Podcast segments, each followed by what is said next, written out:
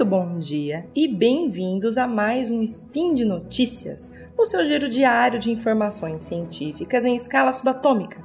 Meu nome é Bruno Chevano e hoje, dia 14 Borean no calendário Decatrian e dia 12 de fevereiro no calendário Gregoriano, falaremos de literatura. E no programa de hoje eu vou falar sobre um escritor japonês que está muito em alta, o Haruki Murakami.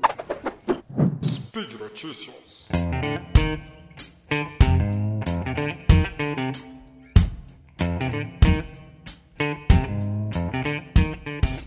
Eu escolhi falar sobre ele e sobre algumas das suas principais obras porque eu acho que ele é um grande representante da literatura contemporânea e traz temas e discussões muito pertinentes e também é, muito características assim da nossa época atual.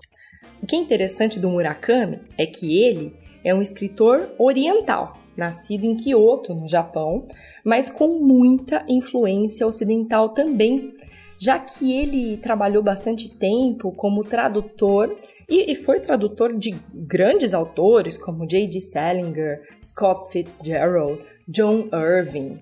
Então, ele tem uma linguagem que transita entre o oriental e o ocidental de uma forma muito competente, eu diria, e acaba agradando todo mundo. É muito difícil alguém ler Murakami e falar que não gostou. eu, eu, pessoalmente eu nunca vi isso acontecer, né? Acho que tá para acontecer ainda. E por mais que eu entenda, assim, né, que cada um tem as suas é, preferências é, literárias, né, as pessoas são diferentes, gostam, desgostam de coisas diferentes, é, é dá para dizer que, que eu estranharia ouvir alguém dizer que não gostou da leitura do Murakami. Porque é, é isso, assim, a, a, leitura que te pega, aquele tipo de livro que você não precisa se forçar a ler, não precisa colocar as metas de 10 páginas por dia, é, não precisa, né? Porque a vontade vem naturalmente. Eu adoro isso. Por mais que eu estude literatura de forma mais aprofundada, né? Porque é meu mestrado, é meu trabalho e tudo, eu levo como profissão. Mas então, né, acabo lendo aí muita coisa que eu não queria Mas eu acho uma porcaria, assim, você se sacrificar para ler um livro, demorar demais para ler um livro, até esquecer o que aconteceu. O livro é abandonado, depois é retomado. Eu sou dessas persistências, assim, eu nunca abandono de vez um livro. Mas se tá travado, eu abandono num ano vou retomar no ano seguinte, né? Isso não acontece com Murakami. É, às vezes demanda mais tempo, mais atenção pela complexidade que tem ali, né? Mas é por isso, não, jamais por ser chato, por ser, por ser arrastado. E, e, muitas vezes só um parênteses, né? Tem gente que trava na leitura, perde o hábito de leitura e, e começa a se culpar, falar, nossa, eu que não sou um bom leitor. Às vezes não, né? Às vezes não, às vezes a pessoa ainda gosta de ler, mas só precisa encontrar aí é, coisas mais interessantes, mais cativantes. Bom, voltando para o Murakami, o primeiro livro que eu li dele foi Do que eu falo quando eu falo de corrida.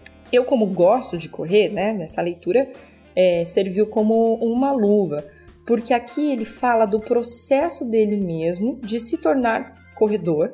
E olha, uma inspiração. Ele só começou com 33 anos de idade e depois ele engatou e virou até ultramaratonista aquela maratona de, de 100 quilômetros, né? Uma coisa absurda. é, bom, uma baita inspiração, né? Nesse livro, o Murakami descreve muitas das sensações que ele tem correndo. Algumas coisas até eu diria bastante subjetivas, e eu achei isso fascinante. Para quem corre, para quem faz algum outro esporte, também para quem não faz nada, né? Tá tentando buscar algum outro tipo de motivação que não seja só ah, estético, ah, saúde.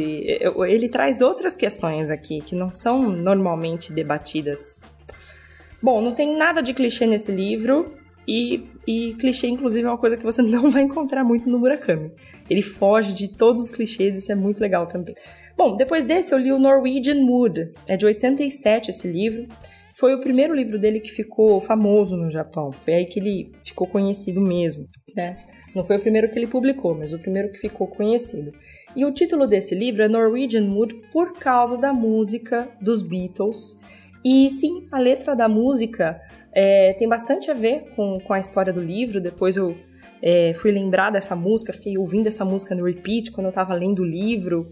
E, nossa, é muito legal. O Murakami faz isso em quase todos os livros, né? Ele faz muitas relações com música. Porque ele é muito musical, ele é um ser muito musical que já foi dono de um bar de jazz antes de ser escritor e tem uma conexão muito forte com música, uma bagagem gigantesca. Ele traz isso. Claro que pessoalmente também me pega, porque eu também trabalho com música além da literatura. Mas pensando fora assim do meu mundinho, eu acho que é, trazer música para a literatura, fazer essa ponte, é uma coisa muito atual que vai ser cativante para a maioria dos leitores jovens, né, leitores da nossa época. E o Norwegian Wood também traz alguns temas como depressão, isolamento, sexualidade, rela relacionamentos complicados, que com certeza né, são, são temas bastante modernos também. Bom, é, li também um compilado de contos chamado Homens Sem Mulheres. Olha o título: Homens Sem Mulheres. É, sim, muitos contos tem, falam das vidas de homens sem mulheres, né? Homens que, sei lá, sentem algum tipo de, de solidão, que passaram por alguns traumas. Bom, não vou dar spoilers. Intrincada em várias outras tramas, né? E chama atenção pro, pro conto Drive My Car, que virou filme. E é um filmão, foi indicado ao Oscar em 2022, ganhou o Oscar de melhor filme internacional. São quase três horas de filme, tá? Mas vale muito a pena. E é um exemplo perfeito do que o Murakami faz com uma narrativa. Que ele dá uns nós na história que são inesperados e prendem totalmente a nossa atenção. Né? Só para falar um pouquinho do plot, o protagonista que ele é traído pela esposa nessa história. Mas como ele vai lidar com isso, como isso vai ser desenrolado é de uma forma diferente do que a gente espera, né? E ainda assim, totalmente realista. E nesse momento eu tô lendo a aclamada trilogia 1Q84. Sim, tem relação com 1984, 1984 do George Orwell. Eu tô no segundo livro completamente apaixonada. A história tem dois protagonistas, a Omami e o Tengo, que se conheceram na escola, quando eram crianças ainda, depois nunca mais se viram. E daí lá pra frente, né, quando já adultos, a história vai mostrar que existe alguma conexão meio maluca entre os dois. E não, não é um livro de romance. não é uma história romântica. Isso é pano de fundo para outras histórias que estão entremeadas ali uma na outra. E o Murakami é sempre assim, parece que tem várias histórias rolando ao mesmo tempo e fica super difícil explicar o plot de cada livro. Mas espero que eu tenha conseguido resumir um pouquinho sobre esse autor tão relevante na literatura contemporânea. E vamos ler Murakami. Bom, pessoal, por hoje é isso. Eu lembro que os links comentados estão no post. Deixa lá seu comentário, elogio, declaração de amor, o que você quiser. E lembro que esse podcast só é possível acontecer por conta do seu apoio no patronato do SciCast. Muito obrigado, um grande abraço, até a próxima!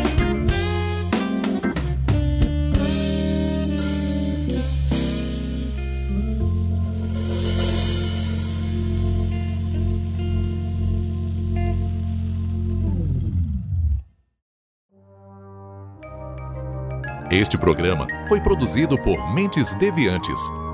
deviante.com.br.